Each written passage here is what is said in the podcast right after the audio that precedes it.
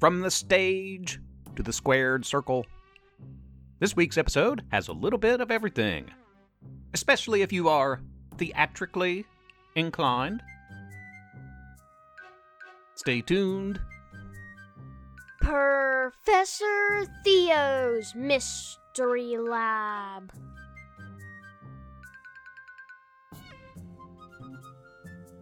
I'm Professor Theo. Welcome to the lab. At the end of next month, March, we'll celebrate World Theater Day. In April, it's time for WrestleFest. April is also National Poetry Month.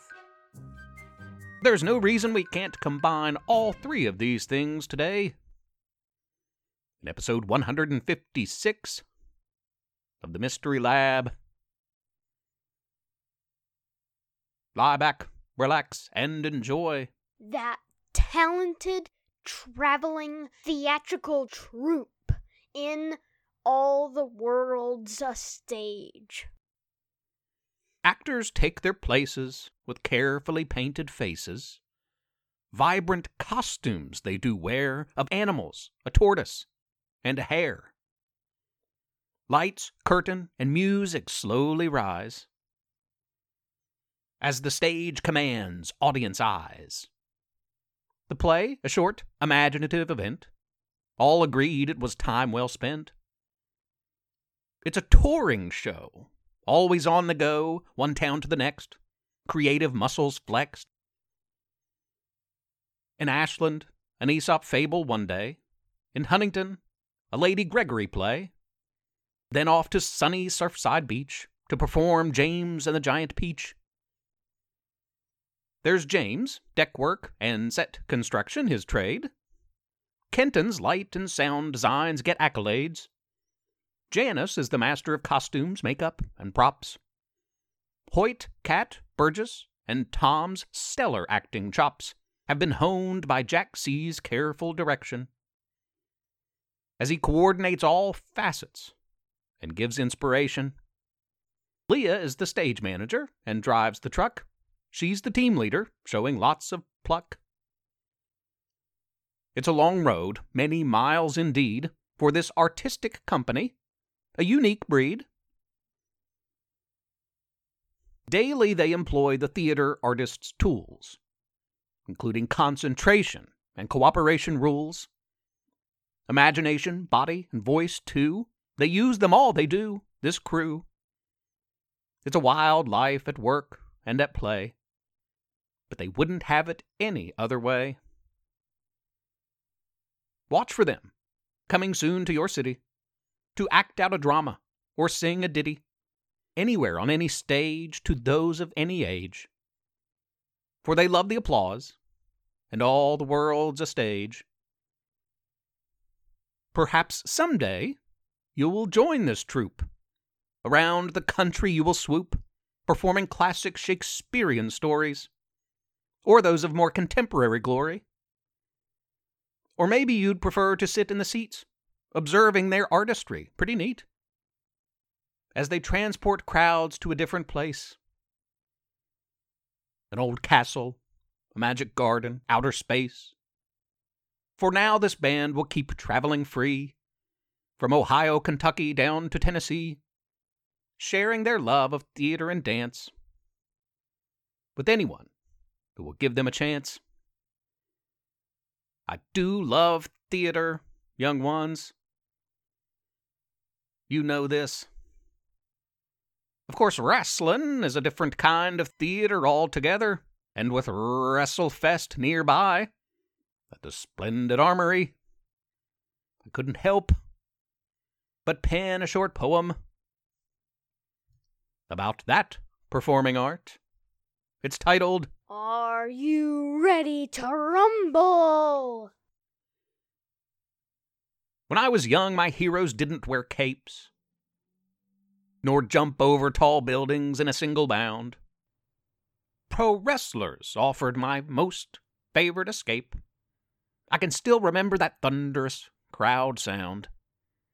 I sat in the stands with my mom or my dad, For those tickets, I was tremendously glad. Munching salty snacks from the concession stand. I think of that new t shirt I hoped to land. Be it the Road Warriors or the Rock and Roll Express, or maybe as the Macho Man I would dress. Meanwhile, backstage, gladiators laced up their boots. Are you ready to rumble, tumble, and shoot? A bell rang, and entrance music loudly blared. The bad guy would enter. Everyone was scared. Then the face, that's the hero, ran to the ring. They'd lock eyes intensely, then begin the thing. The match would start with a loud pop of cheers. It hasn't changed much in all these years. Body slam suplex, an eye gouge dashes hopes, a clothesline, and then a high fly jump from the ropes. The heel, that's the villain, headed for a win.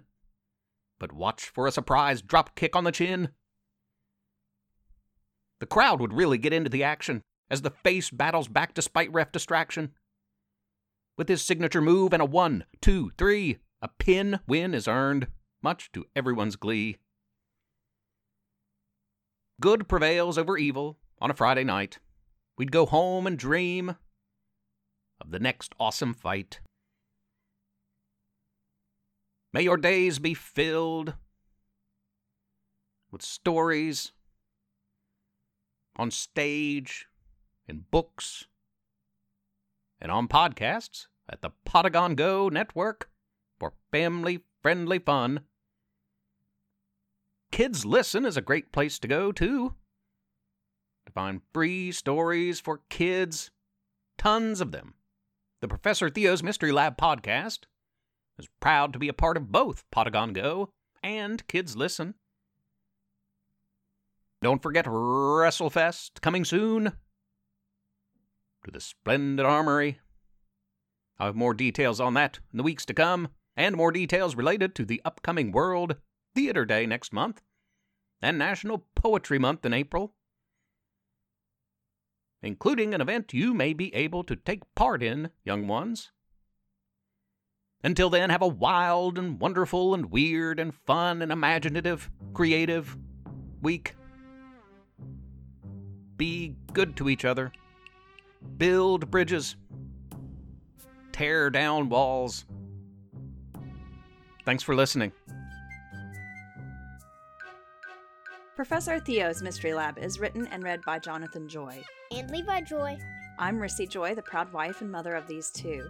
Please rate and review the podcast on iTunes. Spread the word. Tell a friend.